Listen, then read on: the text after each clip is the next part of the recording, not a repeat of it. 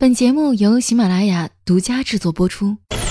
科技 Science 不能是一成不变的规律，轻松、自在、随性。Braden and Easy 元气主播玩转鲜活科技，尽在元气少女情报局。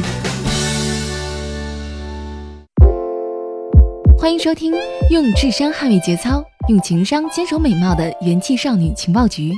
大家好，我是主播安随缘。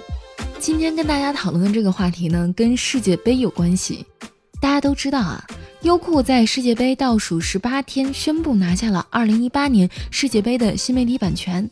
那么，如果优酷世界杯网络直播权花了十六亿，这个到底意味着什么呢？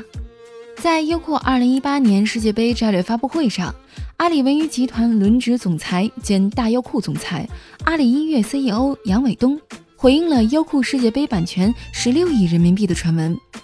优酷和央视签合同是有保密协议，我们没有办法直接透露这个数字，这是对我们合作伙伴的尊重，也是合同的条约精神。大家可以根据公布的数据，我觉得不会太离谱。优酷在世界杯倒数十八天宣布拿下2018年世界杯新媒体版权。在此之前呢，媒体报道，中国移动咪咕公司花近十亿元，先于优酷拿下央视世界杯新媒体版权。前者与央视关系密切，曾连续多年与央视独家合作建设 4G 视频音频直播中心。如果十六亿属实，这笔钱相当于什么概念呢？上届世界杯，央视没有分销新媒体转播权，采取独播的央视广告收入总额估约十五亿元。再往前数四年，优酷当时和其他五家视频网站各以一千五百万元获得新媒体版权，央视版权收入接近一亿元。但需要注意的是，当年央视放出权益为点播回看权，价格不及今年直播权的百分之一。横向和央视的另一大独家版权奥运会比较，二零一六年阿里体育、腾讯分别花一亿元购得奥运会新媒体版权，相当于一天的版权费为六百二十五万。但当时央视要求所有在新媒体平台播出的比赛都延时三十分钟播出，所以这个权益更接近于点播，和优酷的世界杯直播权价格相差近十倍。凑巧的是，二零一六年。央视也是在里约奥运会开幕前十六天才宣布分销新媒体视频版权。在此之前，经过多批的广告产品售卖，央视在奥运期间将启用的 CCTV 一、CCTV 二、CCTV 五、CCTV 五加三个频道的绝大多数可以售卖项目都已经完成竞购。这个时间是不是挺眼熟的？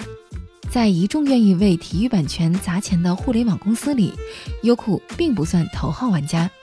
腾讯五亿美金独揽 NBC 五个赛季转播权，并在一年后又追加两亿人民币补全接下来的四年全部一千二百三十场常规赛权益。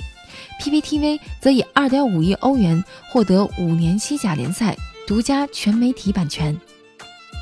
乐视体育曾为两年中超独家新媒体权益喊出二十七亿，虽然后来这笔钱没有付完，以二零一七赛季十三点五亿元的价格转手给了苏宁。乐视最巅峰时号称手握三百一十项赛事转播权，也被各家瓜分。阿里体育拿到二零一七赛季欧巡赛、LPGA 巡回赛，苏宁打包带走亚足联、中超两大核心足球资源，并与腾讯分享欧洲足球赛事包。爱奇艺则拿到了2017至2020年 ATP 独家新媒体合同。相较之下，优酷最有影响力的体育资源还要追溯到2016年，借由阿里体育拿到的里约奥运会权益。根据阿里文娱集团轮值总裁兼大优酷总裁杨伟东透露，除了优酷，还有其他视频网站参与了央视版权的竞赛，甚至价格比优酷更高。除了高昂的版权价格之外，央视要求视频网站采用央视的解说，播放央视周边节目，以及播放投放在央视的广告。据悉，腾讯体育与央视接触已有三个月，但双方在合同细节上最后未能达成一致。央视最终没有选择风头最近的腾讯，而是签约一直受爱奇艺和腾讯视频挤压的优酷视频。对于央视来说，国际足联成倍上涨的版权费用，自然需要更好的销售方案来消化。新媒体平台的激烈竞争格局也需要平衡。我们做世界杯，绝不仅仅是为了获得一个头部 IP，而是基于体育内容做长远规划。杨伟东表示，购买世界杯版权不是头脑一热的决定，也不是只做赛事转播。非常感谢央视选择与优酷展开合作。体现出央视进入融媒体时代非常开放的合作态度。阿里文娱在发布会上公布了2018世界杯战略计划，除了赛事直播，优酷还将在世界杯期间推出多档自制综艺。世界杯被阿里当成一个流量入口，把人吸引过来之后再看别的内容。鹿晗会出现在优酷自制的《这就是世界波》，类似央视的豪门盛宴。另外还有全民互动问答节目《疯狂夺宝》，明星脱口秀《奇谈十一人》，姜文则会为优酷世界杯拍摄宣传片，据说制作班底是电影《邪不压正》的团队。好啦，本期节目就到这里了。如果大家有什么想法，可以在评论下方留言。好啦，今天就这样了，大家拜拜。